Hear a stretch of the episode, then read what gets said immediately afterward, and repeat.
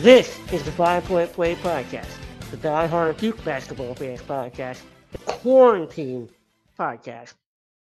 We have to figure out a lot of different things. Obviously, who's coming, who's going. Trey has already said, thank you very much for your services at Duke. I'm headed to the N B A. We mm-hmm. expect Ronnie Carey to follow suit. But instead of that, we're going to say, you know what? Speaking of Trey, who was the A C C Defensive Player of the Year, I have to ask a question. A C, was Trey and Goldwire the best backcourt in Duke history? Defensively. Ooh. Ooh, we're getting right into it, huh? I have to do let me, it. Let me get another sip of this wine, man. well, what, what what kind of wine?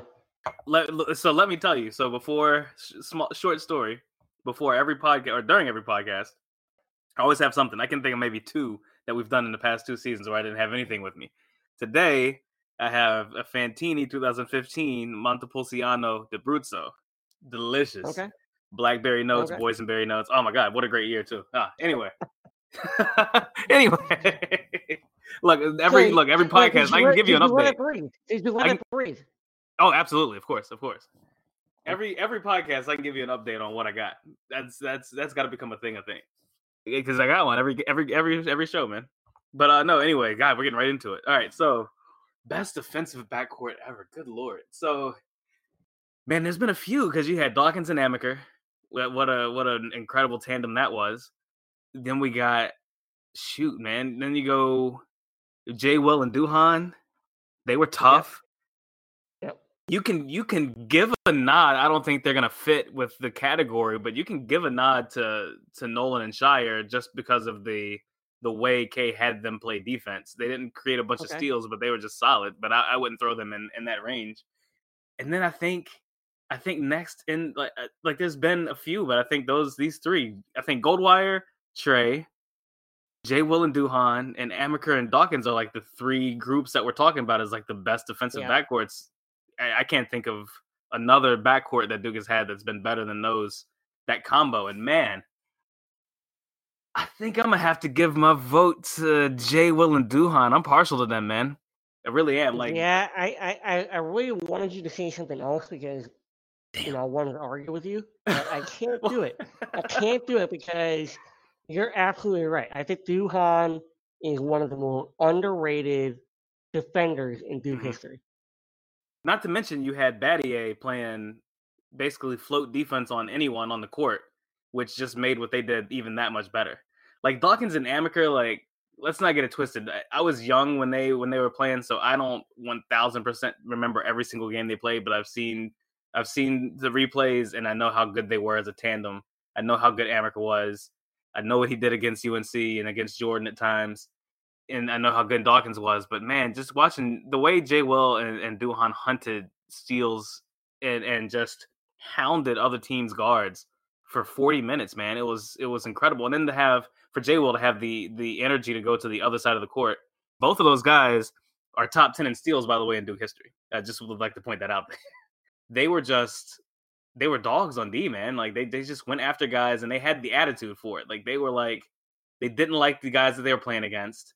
They they didn't like the teams and the arenas they were playing in, and they just brought that attitude. And Duhon, he was the architect for K for years for picking up steals on the weak side off return passes.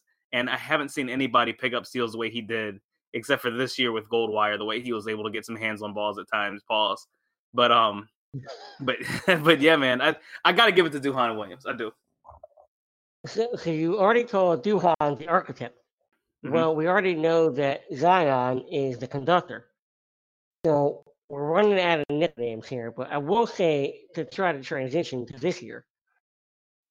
Trey and Goldwire, where do you rank them in terms of the best defensive backcourt? Ooh. See, I wish they I wish we had a bigger sample size for them because we really only had one year of them doing it together. So I, I Sure. Out, out of the three that out of the three groups we've mentioned, I'd put them third. I think I think Amaker and Dawkins have they have a little more of a history together with it. They got to do it for a couple more years. Duhon and, and J. Will, like we, we already said, they're number one. They got two years at it, but those two years were just so so special and phenomenal. I I, I really do. I I, I got to put them third, but it's, again, you think about how many, in, in K's era, just K's era alone, how many different backcourts we've had, and to have, for those guys, you know, to, to be, for us to consider those guys even in the top five is amazing, let alone the third best defensive backcourt that we've had at Duke, and I, I think that's really accurate. So let's, let's let's switch it over a little bit about Trey right now. So Trey was just named the A C C Defensive Player of the Year. Mm-hmm. I got to be honest with you, like, I think he was better defensively last year. Yeah. Or this year. I think um, you're right. Now, I do I, I do agree that, you know, obviously Jordan played uh, more minutes this year, and for the majority of it, he was fantastic. Mm-hmm. But all things considered, I thought I thought Trey was better last year. So I, I, I can't put Trey and Jordan this year as defensive backcourt. I can't do it. Interesting. Yeah, I, I can't you know do what helps. Trey. You Go know ahead. What helps is it's it's having, and we I've mentioned it already once with Duhon and Williams.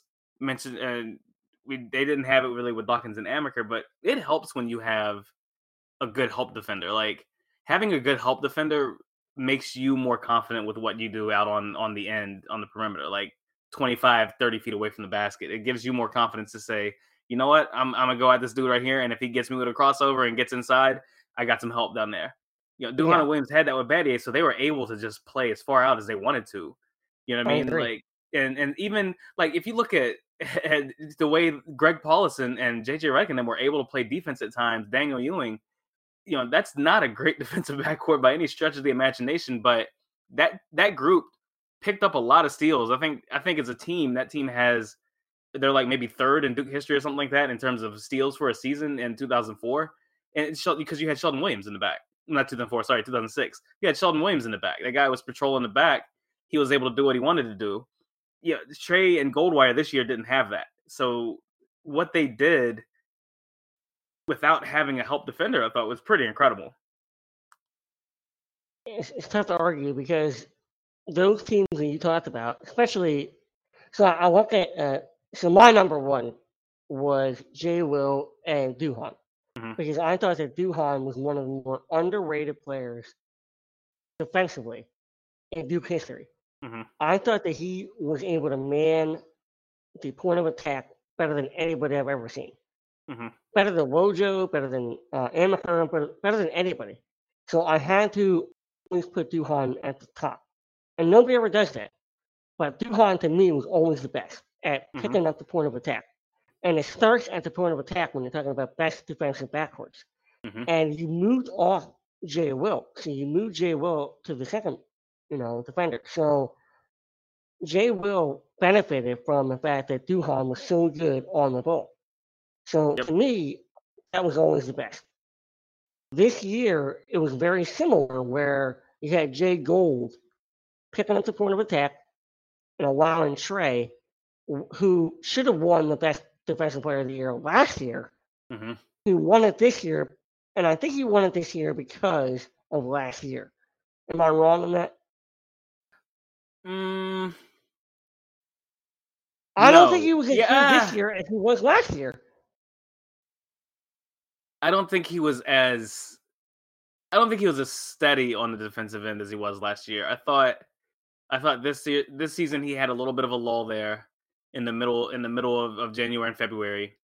And I thought he recovered from it well, especially, you know, as we saw against U N C, against Cole Anthony at the end of the season.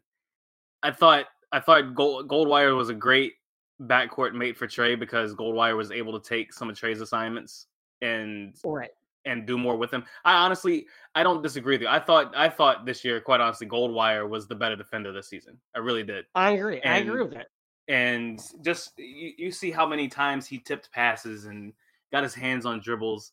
It was, it was amazing to me, man. Like every, every, and then that sequence against Notre Dame against Rex Fluger just kind of summed up Goldwire's season in a nutshell on the defensive end, where he just locked the dude up and just, just ruined, just ruined his day. But I mean, I, I really I really thought Goldwire was better this season, but that's not to say Trey wasn't good. And I think you're right. I think Trey winning A C C Player of the Year, it, it does something for the A C C to have their Player of the Year also win Defensive Player of the Year. You know, I mean, it, it gives some validation there, maybe a little bit, but I, I don't, I don't disagree that he won it because he should have won it last year, this season, but I also don't think he didn't do anything this season to to not earn it, because there was no better defender, maybe outside of Jordan Goldwire, than than Trey this season in the A C C. So I want to finish this off because you said a lot of different things, but one thing that I was going to mention was Goldwire didn't get a single vote. No. For all defensive. Not one. That's ridiculous. Not one. That's is how how crazy is that, right? Like, I mean, the kid, that, that's the kid the thing, was, right? Like I don't, I don't like I don't get that one at all. I don't, and it's not like it's a thing where, oh, he didn't get a vote because he only played fifteen minutes a game.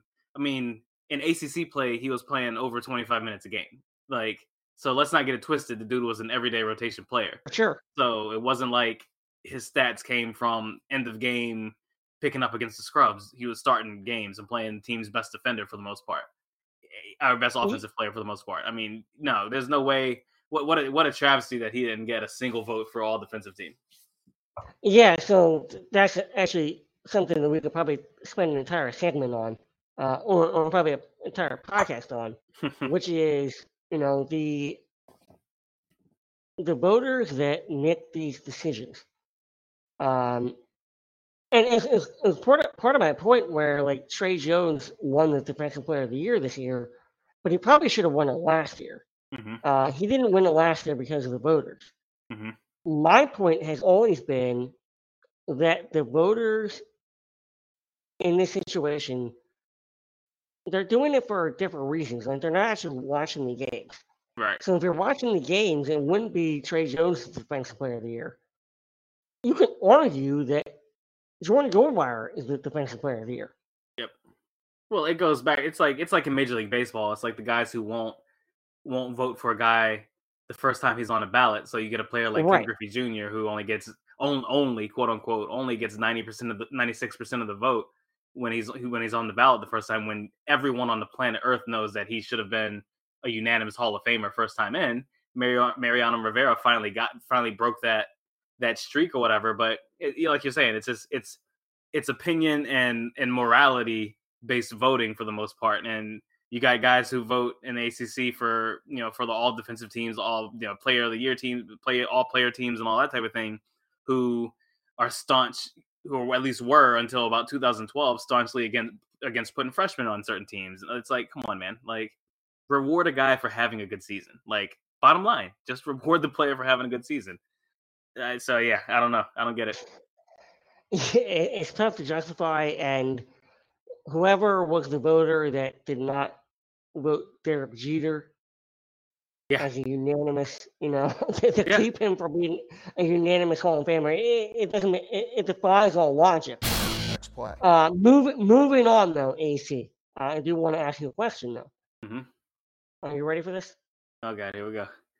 Okay, so Cassius Stanley did an Instagram live Ooh. a couple of days ago, mm-hmm. and he said, "You know, he has Duke shirt on, Duke sweatshirt," and Joey Baker came on there and he said, "You know what? I'm gonna I'm gonna spike it up a little bit." And he said, "Coming back."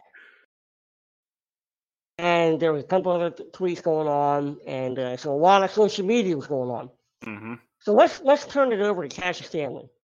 Is Cassius Stanley coming back to Duke? Man, ah, uh, God, dude. So we we've mentioned we've talked about this before. Not having a tournament, I think, has changed the trajectory for a few players, and I think he's one of them. Not having a tournament and then not having a combine to go to, because I think Cassius would have gone to the combine and and shown out, and everything he did during the season would have been validated at that point in the eyes of the N B A, and he would have been a surefire first rounder. But as it stands right now, he's not. He can play his way into that next season with another season, especially as the guy on the team, like the scoring option.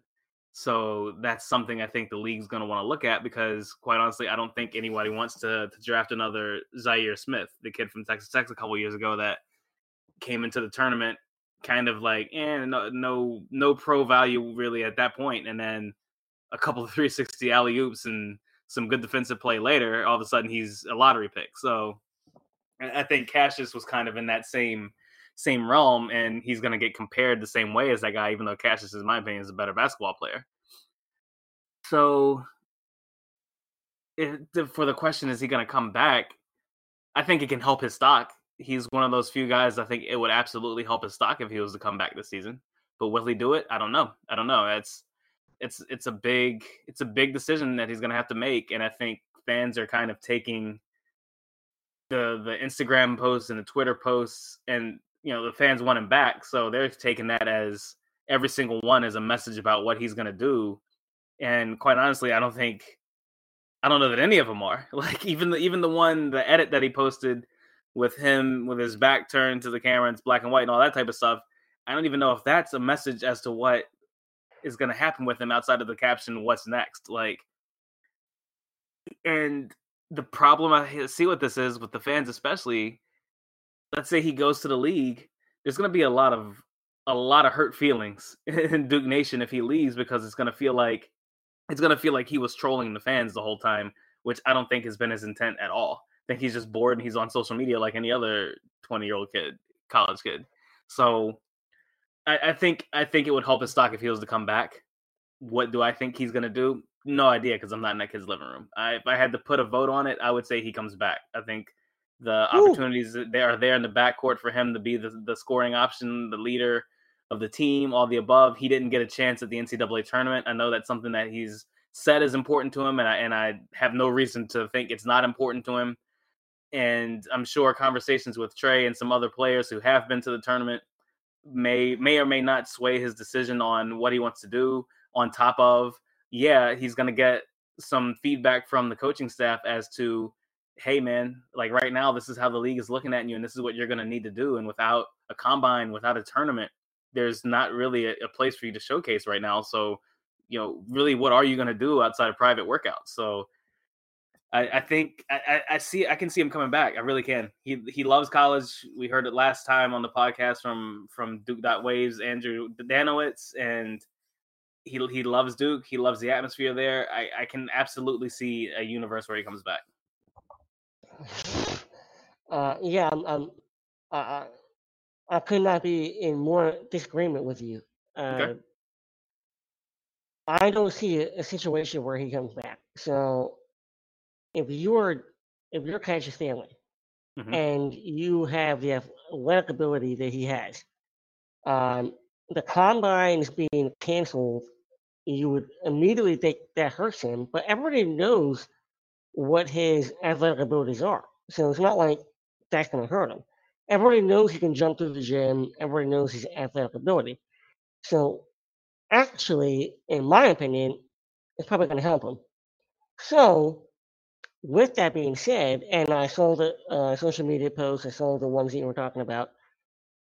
To me, it doesn't really make any difference. I, I, if, if I was, if I was him, I would probably go just from the standpoint that your stock is high enough right now. Now, having said that, I agree with you on the standpoint that you know he's not projected the first round. He's not projected for. You know, much more than high second round, which, as we all know, means nothing.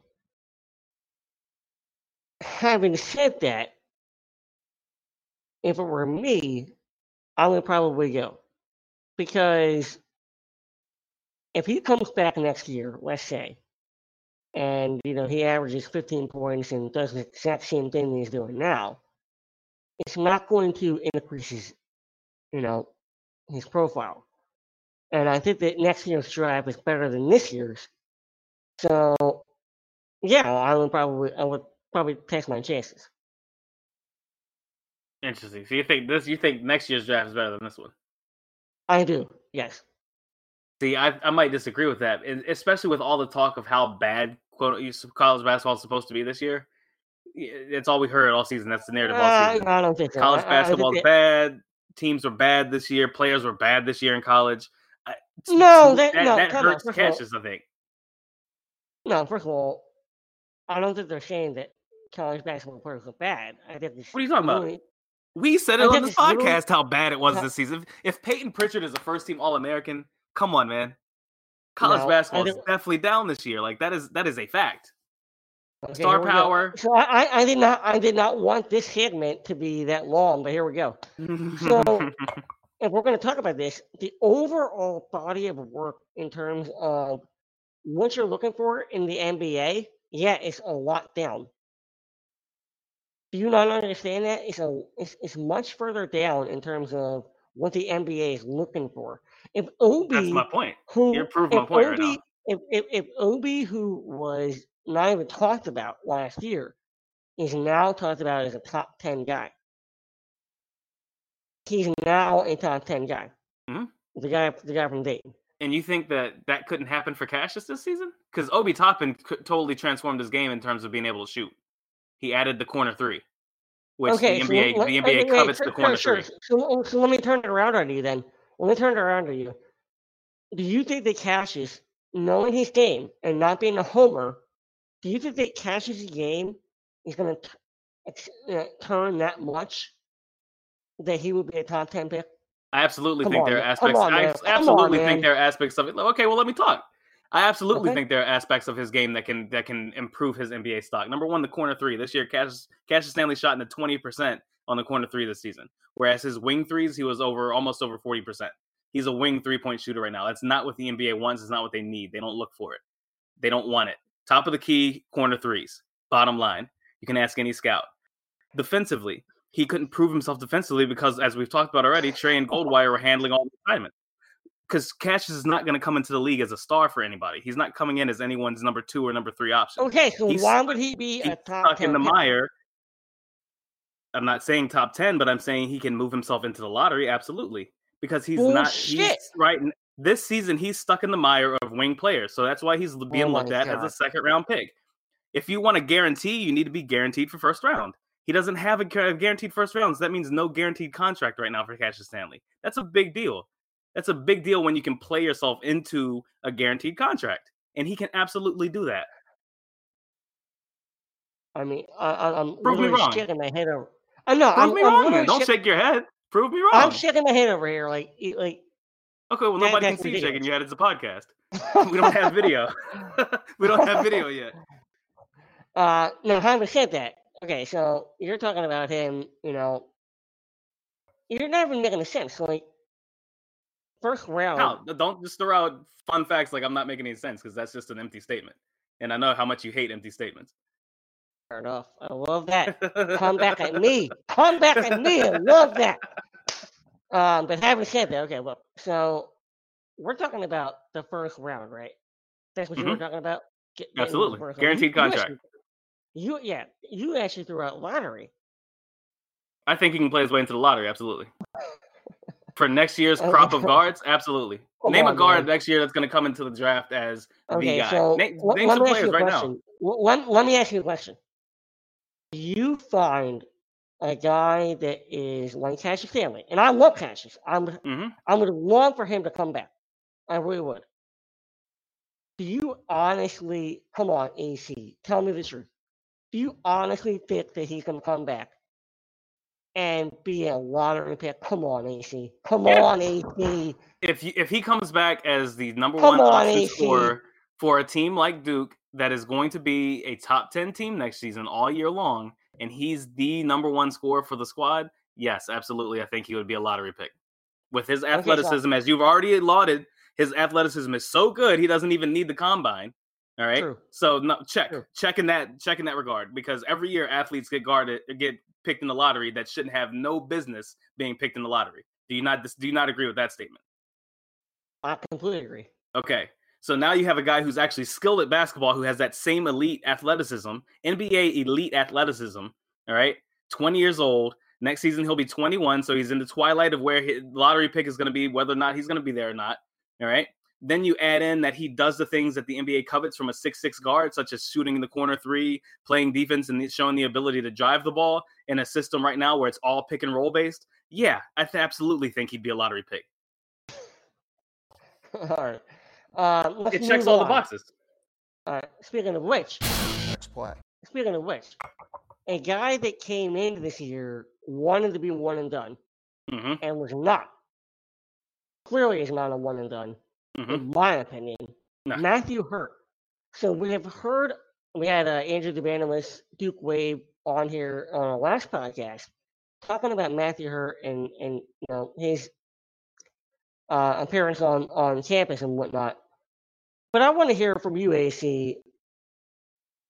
Matthew Hurt came in wanting to be one and done. His dad, obviously, wanted him to be one and done. Mm-hmm. I get it. I one hundred percent one, I, I one hundred percent get it. Mm-hmm. Nothing that he did this year warrants him being one and done. Mm-mm. Having said that, does he jump anyway, or does he make the transfer? What does he do? Like, if you're if you're Matthew Hurt, let me ask you this: if you're Matthew Hurt, what do you do?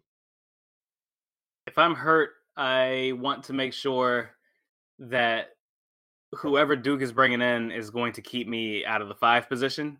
And as much as he wants to be a three and wants to show the world that he's he's a, a, a wing three in the N B A, I, I'm staying away from that too, because he's ne- he's neither one. He can't he can't guard the wing. We've already seen that, and he really can't guard a post player one on one down low. He's a really good help defender. He fits in that kind of four mold. So why the talk is still that he and his his family and such want him to be. A, uh, want him to be a three and, and not where he is tailor-made to be, which is a four, like that Euro-style four. I don't get it. Having said that, I mean, I'm I'm I'm exact. I'm with you one hundred percent. He's not one and done. He started the season looking like he was in that trajectory and then faded really quickly. Strength was an, a problem. Stamina was a problem for him. Toughness was a problem for him. He showed some very tough plays late in the season. It was awesome to see it, but they were kind of one-offs. They they didn't they weren't consistent. Consistency is going to have to be his key in some of those areas. Like I, I liken him, you know, staying away from Duke comparisons. I really kind of liken him to uh, Zach Collins out of Gonzaga as to what he's going to be compared against in the N B A. And he's nowhere near that right now, because Collins is an exceptional defender and a really good athlete.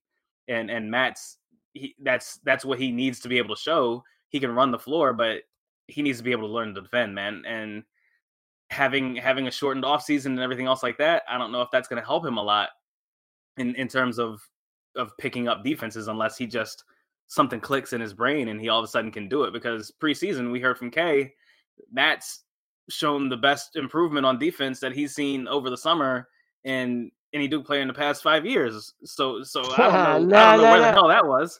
Okay, first like, of all, I'm gonna stop. I'm I'm gonna stop it right there. So I said this on the same podcast. When he, when, when Coach K said that about Matthew Hurt, I asked you straight up, was that just coach speak? Mm-hmm. Tell me, it was. I mean, it was. I was hoping it wasn't, and I, I, I could only take him at what he was saying, but it absolutely was just coach speak. And again, like the funny thing is, to start the season, Matt showed some of that ability. He showed the ability to block shots off the help. He showed the ability to help get into passing lanes and tip tip passes and such. And then all of a sudden it just went away. Like he just couldn't do it anymore. Like never again. Like we didn't see it anymore to, to end the season. And, and then you see him getting nine minutes a game, under ten minutes a game for a player supposedly of that caliber. Like, yeah, man. Uh, mm. So then that begs the question, does another year at Duke help him get into the draft? And I don't think it does. I think he's one of those guys on the three year, three to four year path. And whether that's transfer, sit out a season, and then your third season in college, you come out as a redshirt sophomore, but it's your third season in college, you come out and ball out for somebody like, I don't, I mean, somebody like Gonzaga or somebody like that, and then that puts you in the conversation, then sure, go ahead, man, have at it. But, I mean, I, I just, he's he's on that, that three-year path where what he's what he does and what he can do isn't going to translate until he's a junior in college. It's just not, because of his size. He he doesn't have the quickness, lateral quickness and things like that to make what he does better. Like he can't get a shot off the dribble yet. That's a big deal.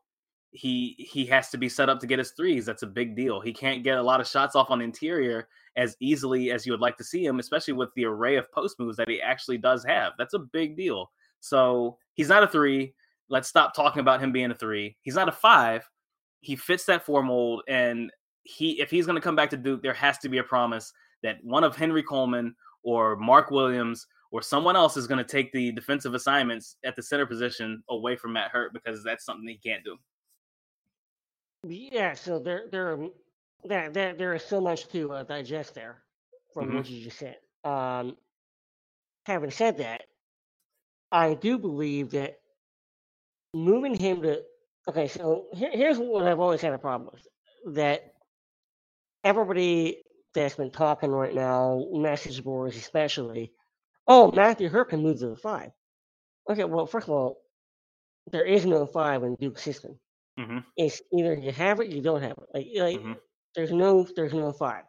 So to me, I'm fine moving Matthew Hurt to the five if I have Jalen Johnson, Wendell Moore, D J Stewart, and so on. Mm-hmm. I'm okay with that. That's fine by me. Right. Because they have to match up with us too. Right. Now, having said that, I get your point, especially defensively. You know, how does Matthew Hurt defend those, those players in the five? I get right. it. And the other All question right. that goes along with that, before you continue, the other question that you have to answer that is how how much is his offense worth on the defensive side of the ball? Yeah, because no, I get it. Yeah, for sure. Offense for can, sure. can offset that. For sure. No, no, that's certainly something to consider. Uh, and I don't think that these are, you know, it's funny because we said this about this team. Um, you know, how is this going to work out defensively? Mm-hmm. You know, did you have to have Jack White or did you have to have Javin in there uh, to offset the weakness that was Matthew Hurt defensively? Mm-hmm.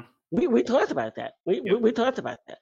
So to me, it is, okay, so now we're talking about, okay, now we have Jalen Johnson, now we have Wendell, we have Patrick Stewart, Tepe. And... I think Patrick Tepe is a big, I, I think, I not that I'm saying that he's going to come in and be some all-world player, but I think that's a sign that K is trying to get a five, or not a five, but a post defender on the team so that Matt doesn't have to do it. I think that's an absolute sign. Okay, okay, so I'm I'm gonna put you back on the spot then, E C. I wasn't prepared for this. I'm I'm, I'm gonna extend this. You're not a big Tape fan. Tepe, I'm not a huge fan of Tepe. Like, let's oh, number Tepe, one. sorry, Tepe, Tepe. Yeah, get it right, get it right, get it right. I, I like watching tape. I don't like watching Tepe. No, I'm kidding. Um, look, I, I'm anybody no, who no, wants anybody no. who wants. A C, tell the audience the truth. You're not a fan. I think he's the same player as Antonio Vrankovic. I do. I, he's he's a little more athletic than Vrank, but he's a stiff who has to be chained to the post or the lane. He can play the high post a bit. He actually played the high post quite a bit for Columbia. He scored eleven points a game in the Ivy as one of the biggest, strongest players in the Ivy League. That's not a good sign, man. Like, give me like a Donald Foyle who's going to take over In, in a small conference like that, somebody who absolutely is the best player in your conference. Like, when you have that size advantage and supposed quickness advantage, like, yeah, absolutely. Like, Tepe, he, he doesn't move well. It's going to be difficult for him to move against bigger, better players in the A C C. He's got one season to, to get it right. That's it. One season to get it right. I mean, I don't know that he's going to garner a bunch of time, but I do think that if Mark Williams can't hack it right off the bat, which we've already talked about, my comparison for him is Casey Sanders, then you got to have five more fouls to throw in there. And Tepe, he's five fouls because he fouls out a lot. That's another part of his game. So if, if he fouls out a lot in the Ivy, man, come on. What's he going to do in the A C C? I like the kid a lot. I, I just want to temper the expectations of Duke fans that this is not a grad transfer that's going to come in and totally transform your team. It's not. It's another body to throw in the post on defense and to keep Matt Hurt from having to play somebody's number one post player. Like, that's what that's for. Like, that's five more fouls to keep Matt from having to do that. That's, that's a sign. That's Matt's parents saying, look, we need a post player on this team. We don't believe in Mark Williams yet because he's a high school kid, blah, blah, blah. And so K goes into the tra- grad transfer train, which he never does. And look what happens. So it's a sign to me that, that they're trying to show the Hurt family that we need Matt next season. And we're trying to show you that we're trying to help him play to his strengths by getting this guy. Like, that's, it's a clear sign to me. Yeah, I can't argue that. Uh, you're absolutely correct about that. Like, to me, and, you know, you and I have talked about this on the side, about how do you, how do you pronounce it? Tepe. Mm-hmm. So, you know, I think that he's going to be my new Javon. He's going to be my new Javon where, you know, you, you come in and give, you give your five pounds, and that's it. That's what it is. Do you think he's going to pick up the chest pad? Do you think he's going to watch tape? Tepe. Anyway, all right, moving on. Next play. All right, so Woo. on a more serious note, we uh, we obviously didn't get the chance to watch this new team uh, in the A C C tournament or the N C double A tournament. We have uh, a guy that was, you know, the A C C Player of the Year, Trey Jones, the A C C Defensive Player of the Year, mm-hmm. a guy that was ready to lead his team into what could have been a greatness. Mm-hmm. But there was something that actually wasn't ready to be talked about, was the evolution that was J. Rob. Mm-hmm. So, A C, I want to ask you a question. Ooh. All right. Kyrie went down in two thousand eleven, oh, God. and he came back. And yeah. he came back. And he came back at the very end. Mm-hmm. Which one was worse, A C? Mm. J-Rob not getting the chance, or Kyrie coming back at the very, very end? Ooh-wee. Good Lord, man. Um. Yeah, I, I, I did it. I did it. I just threw that yeah. out. I, I did it. Oh, my God. All right. Man, hard-hitting questions today. Let's see here. Okay, um... Let's let's talk about both for a second. Like Kyrie, I am I am firmly on in the path and thought process that it is extremely difficult to reintegrate a point guard after not having him for twenty plus games than it is to reintegrate a center. Case in point, or for instance, Carlos Boozer being reintegrated to the team in the tournament after he went down uh, late in the season, regular season for Duke in two thousand one.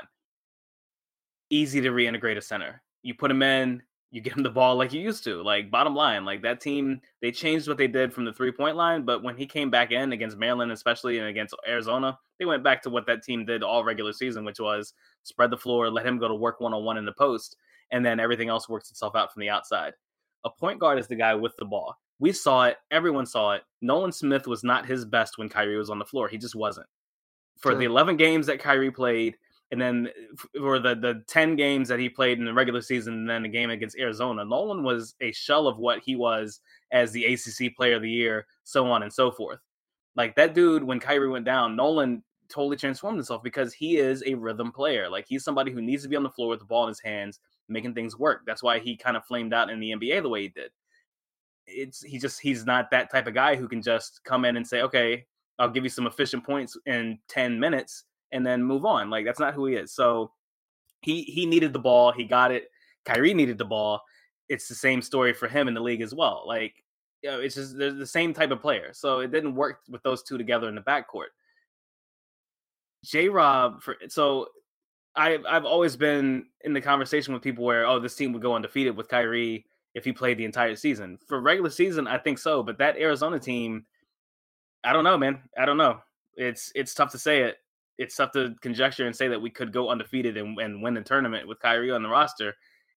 It's the same toughness to say we could go through and run run the table in the N C double A with the team that we had this season with J-Rob as an addition, but J-Rob added more, not more, but he added something that this team needed more than what Kyrie added. Kyrie didn't add anything that we needed more of. It's just more scoring and more, more ball handling ability. Like, J-Rob added defense that we were lacking. He added rebound that we are lacking. He added three-point shooting that we are lacking. So I'm kind of on the train of losing J-Rob hurt more than losing Kyrie. Wow.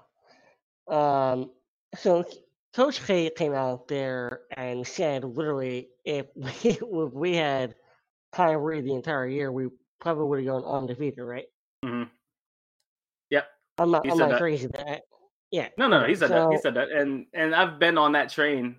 I've been on that train. Like, I'm I'm not leaving that train. Like, Kyrie is such a good player. He was. He was a very good player. Okay. Do you I think just, that we lost? Uh, do you no? Time out. Do you think that we yeah. lost that game against Arizona because of Kyrie? I don't think it gave us our best chance to win. I can't say that we lost it because of him. Like, we lost because our our A C C Player of the Year and All American shit the bed. Like, Nolan had a horrible game against Arizona. Woo. Uh, but like, like that's you can't have that, especially Woo. against a team like them. Like, Arizona was on a mission that season. Like, Woo. so yeah. I, I, hey, I, I think what, what, what, did, what did Arizona do after that? Well, they lost the next game, right? Oh, yeah. So my question is, what do you do if you're Coach K? Do you hmm. not play Kyrie? I mean, K well, knows. He, I mean, he knows. Like, you know what? You know what playing Kyrie did, and and I also believe this firmly. I think playing Kyrie and not holding him out continued the the one and done traje- trajectory that he was on, and it kept guys coming to Duke that were one and done type players like Kyrie. Like, it, it kept those guys there. There was no narrative of K holding him back, none of that stuff. It was, he let him go, he let him do his thing. Kyrie scores thirty-four in, in the tournament, blah, blah, blah. I think it keeps that, that trajectory going. So... Okay, okay, okay, okay. So now we're going to get into a point where I've never thought we were going to get to. It's, it's, it's an imperial. You think that K played him for the ability to get more one and duns? I think he played him because he's one. He was our, our he was our best player. Bullshit! Bullshit! Bullshit! You can't also say that if we play Kyrie, we're going to be undefeated, and then also play him because we think that if I don't play him, we're not going to get other one and done players. I mean, look. K, he has he has the wherewithal to know. Like, if we're talking about on this podcast, come on, man. Obviously he knows it. Reintegrating a point guard is stupid. Like, he knows that. Like, I don't think I don't agree with that move of re- reintegrating a point guard that late in the season. I don't. I don't, especially knowing what it did to Nolan. Okay, like, I, okay. So I, I so, don't agree so, with it. No, well, no, no. Let, let me stop you right there. So again, I'm gonna ask you the tough question. You in K's position would not have played Kyrie. No. Bullshit. Nope. Answering the question. Bullshit. No, I would not play him. Bullshit. Bullshit. Okay, you, okay. Don't take me at my word. I wouldn't play Kyrie. I would not play him. Bullshit. Bull, don't disagree with the comment, but don't call it bullshit. I'm not lying on the podcast about it. I wouldn't have played him. Come on, man. You wouldn't have played the best player in America. No, I would not have played him. I would have given it at least. I would have at least given it one more week of worth of practice. How many more hard. weeks would it? How many more weeks? First of all, time out. You have to realize that Kyrie was practicing with the team right. weeks before that. Understandable. So obviously, okay. K saw something okay, there. Okay, that... so by the way, he was practicing before the A C C tournament. Sure. With the team. Sure. So you realize that that was happening, and so the yeah, team sure. realized what was going on. Do yeah. you? Uh, okay, so I'm going to ask you again for the millionth mm-hmm. time. Do you really think that the reason that they lost was because Kyrie played? Come on, man. What did it? How how did you t- go back and watch that game and tell me how that team looked? That was not the team we had all season, not even close.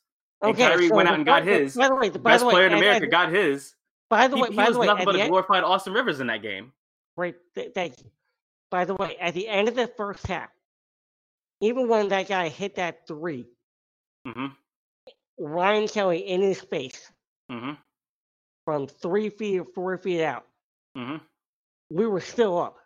Mm-hmm.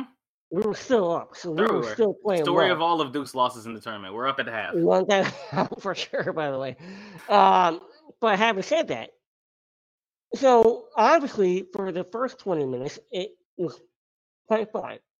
So why now in the second half is all all of a sudden it's like, oh, Kyrie shouldn't have played. Bullshit. Give I'm me not a saying reason. He should have played in the first give, half. Give, give me a reason why Kyrie shouldn't have played. Case in point, reason number reason one, number one, Nolan Smith. Like number, that's on, the number one bullshit. Reason. That's a that's a weak argument. That is a is weak it? Argument. You know it. Okay, what's weak about it? What's weak about our number one player turning into a shell of himself? What was he, four for thirteen for that game or something like that with four By fouls? By the way, how about Kyle Singler? How about Kyle Singler? Hold on, I'm getting stats right now. Yes, Hold on, why, why, by, by the way, why you grab them? Kyle Singler was terrible the entire season. And all of a sudden, he was fantastic in the tournament. And that was because of Kyrie Irving. So don't Kyrie made me. Kyrie made Mason Plumlee better. He didn't make Ky- he didn't make Kyle any better. Yes, he did. Ah, no, thank you. I can't. Don't I can't listen me, to that story. Don't tell me that. Come on now. I can't listen to that story when Kyle was an All A C C player all season. So you say to, for you to say he, he was, was terrible is an is an overstatement. Bullshit. He was that is a huge overstatement. Come on, man. You're better. Four-time All A C C All A C C player. You can't tell me he was not All A C C because he was. Don't, uh, first of all, don't be that guy where you're going to pick different things. That season, when Kyle Singler was projected to be A C C Player of the Year, sure, he was not. He, he did he not wasn't. have an A C C Player of the Year. He did not on a season. But when Kyrie came back, he was fantastic. Kyle was fine all season. Like he was, he was the same player he was all season. No, he was not. Oh my goodness. Look at the numbers, man. Oh, my God. Like, okay. Let's like, do it. Let's do it.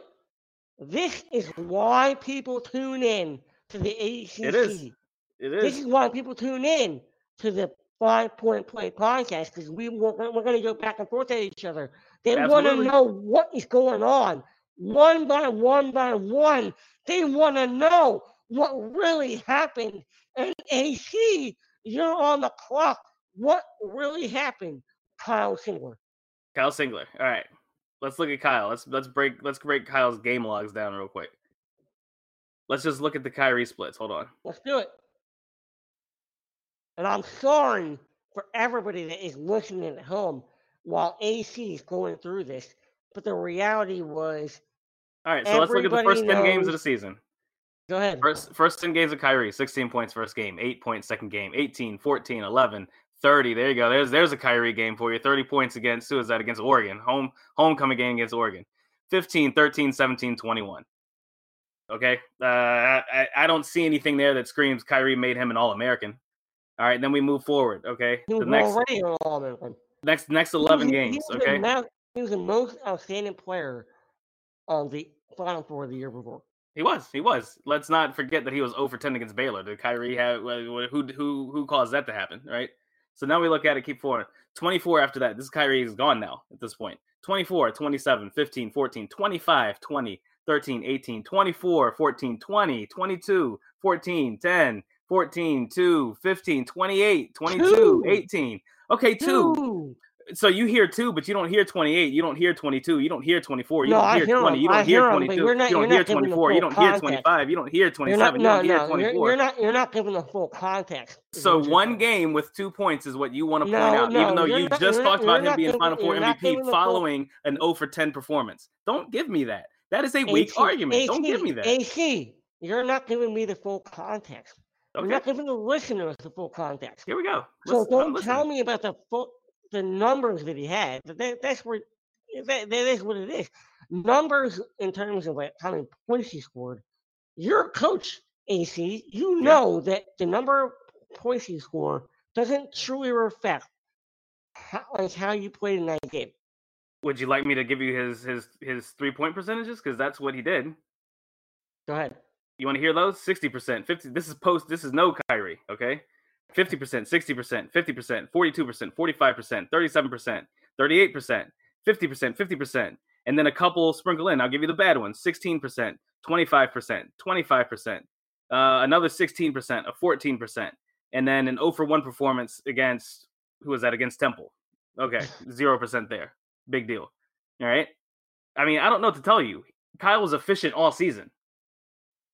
Efficient all season, and then he went into his lull in the tournament. A C, like A C, A C, you're you're a Duke fan, right? Sure. And you you you you watched that season. Would you sure. tell me that Kyle Singler was efficient that entire season? Yes, I would tell you that. I would uh, tell you, okay. and I and I already told you that. I already said this is the whole reason I'm looking his stats up for you. I already said he had an efficient season. I already I'm said he was sure a good season. Kyle, first of all, I'm pretty sure if Kyle Singler was on this podcast right now, he would tell us that he was not as as efficient as he was his junior year. Positive I can't tell that. you any. I can't give you any more facts. I can't give you any you more know, facts about how every, good he was Duke, the regular first season. Every first of all, every Duke fan knows it. They saw the games Come on, man. You, you, I'll, I'll let you talk yourself into this then, man. Please. I'm, I'm, I'm not talking myself into anything. What I'm doing is telling the truth, and you're not telling what the truth. What truth are you telling? So, so I'm reading off actual factual statements. Now, I'm not just saying we saw no, how he played. No, no, that was no, ten no, years not. ago. You're, you're you remember everything facts. ten years ago exactly as it was, because the stats say totally different. They say totally different. How how how can you argue that? I just gave you the splits. How can you argue that he didn't have an efficient season? forty-five percent from three in A C C play. How can you tell me that wasn't efficient? Give me a break, man. A C, when you were a fan, back in the day, you know, when you sure. moved off of all the Virginia Tech stuff you were going on, when you were a fan and you were sitting in your chair, when you watched that season, did you really believe in your heart of hearts that Kyle Singler was efficient? No, you didn't. You did yes, not. Yes, I did. Which, and no, that's the only you, reason that no, we even you, had a no. good season after what Kyrie believed, went down. What you believed was the best player in the world at that point was Nolan Smith, was Seth Curry.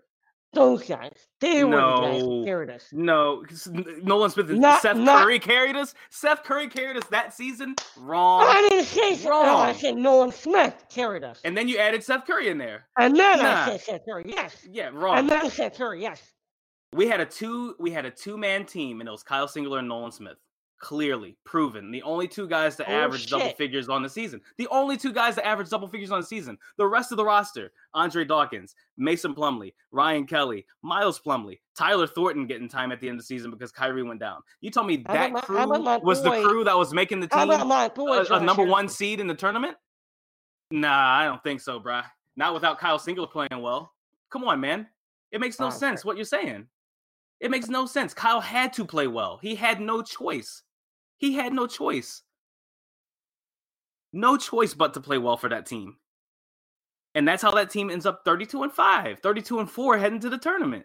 No choice but to play well. We're going down an alley. I love it. I love it, man. This is what the podcast is about. And by the way, by the way, this is this is what the Five Point Play podcast does. Because we argue about these things.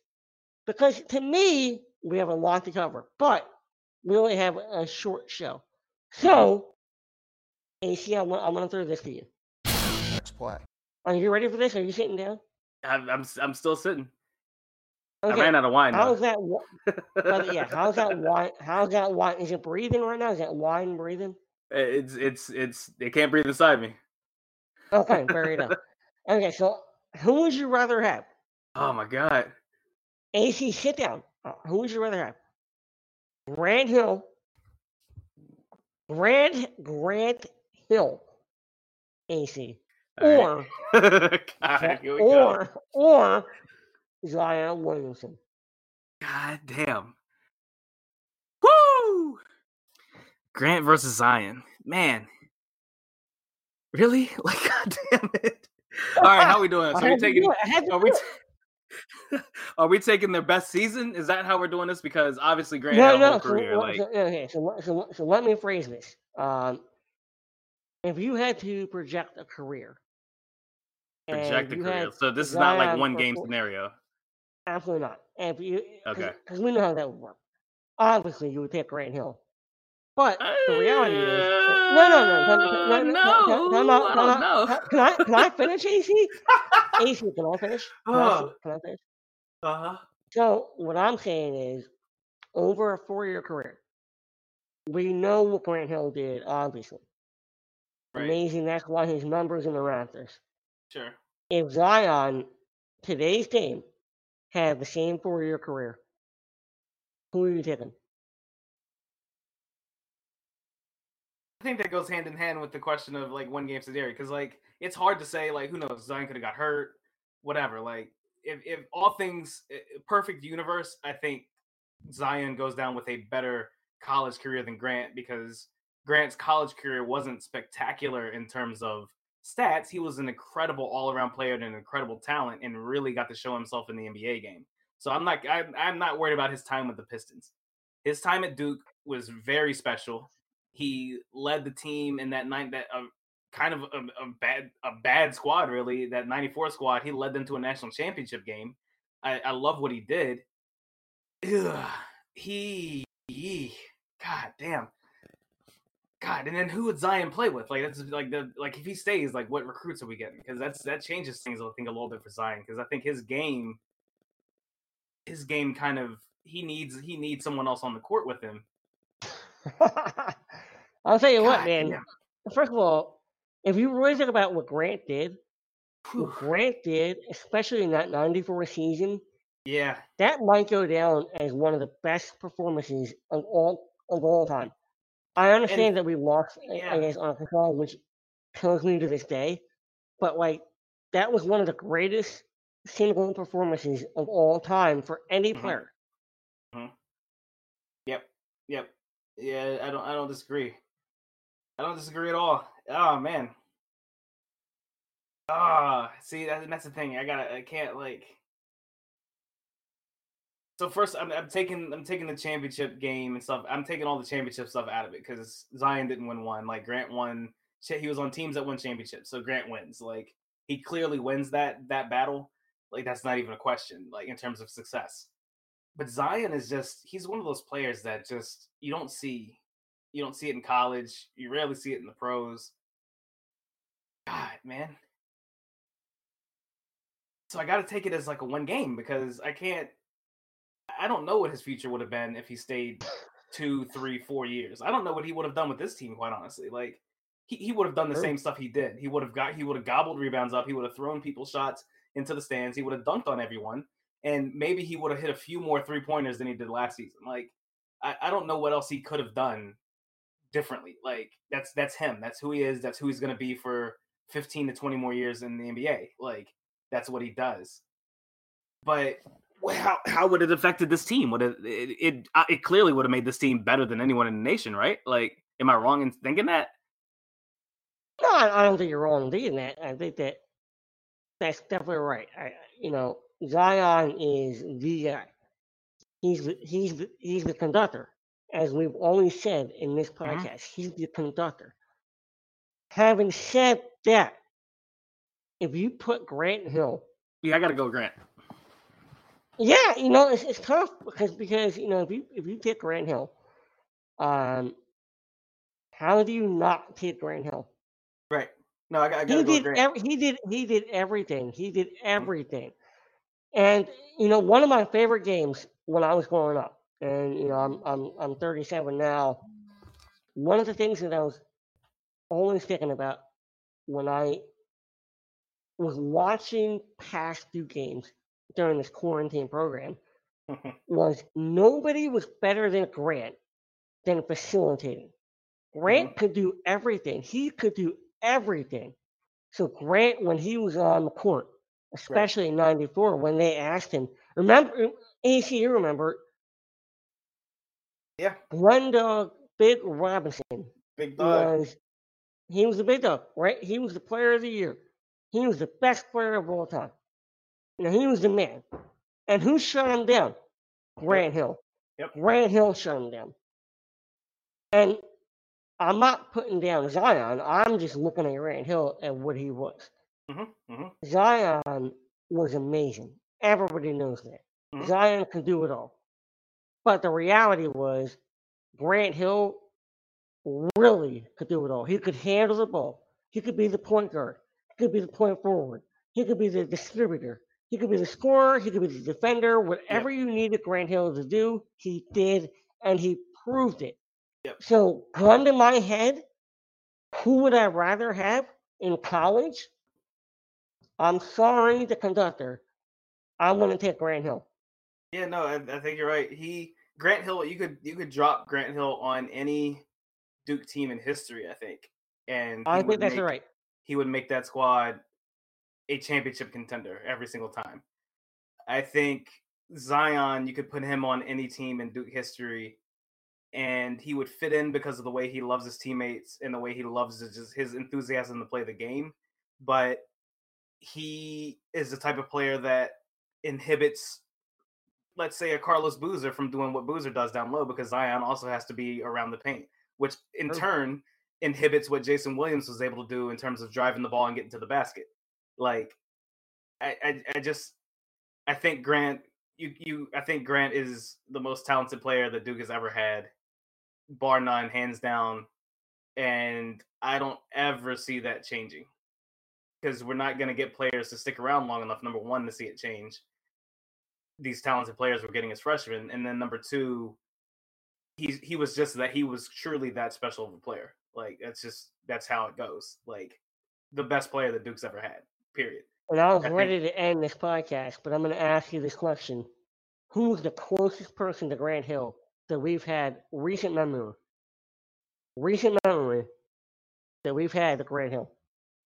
In terms of resembling style of play or impact? Both. To me, to impact. me, it jumps out of the page. To me, it jumps out of the page. Like, I know right. who it is. Grant, so like Grant's the best player. For, he was the best player for Duke for four years. Like, he, he was the most talented player for Duke for four years. God, I don't know that we've had anybody that did that. To me, to me, to me, it's no question. It's Jason Tatum. Ooh. Yeah, mic, mic drop, mic drop, Jason Tatum. Wow. To me, Jason Tatum was amazing. Personified everything that Grant was. And we no, had but, but Tatum, Tatum was. But wait a minute, Tatum was a ball hog in December, or so they say, right? Isn't that what everybody says? Oh, I don't. I now, don't say that. I don't say that. And now, and now we have what we're going to talk about in the next podcast. And now to, we have to another be continued. I was worried. A C, I'll tell you what. I was worried about the next podcast. Would continued. we have enough information to cover the next podcast? But now we have it. Here we go. Is Jason Tatum and Grant Hill in the same ballpark? I don't even know. But I will, I will tell you this, Duke. We are with you. I love you. Go Duke. Go Duke.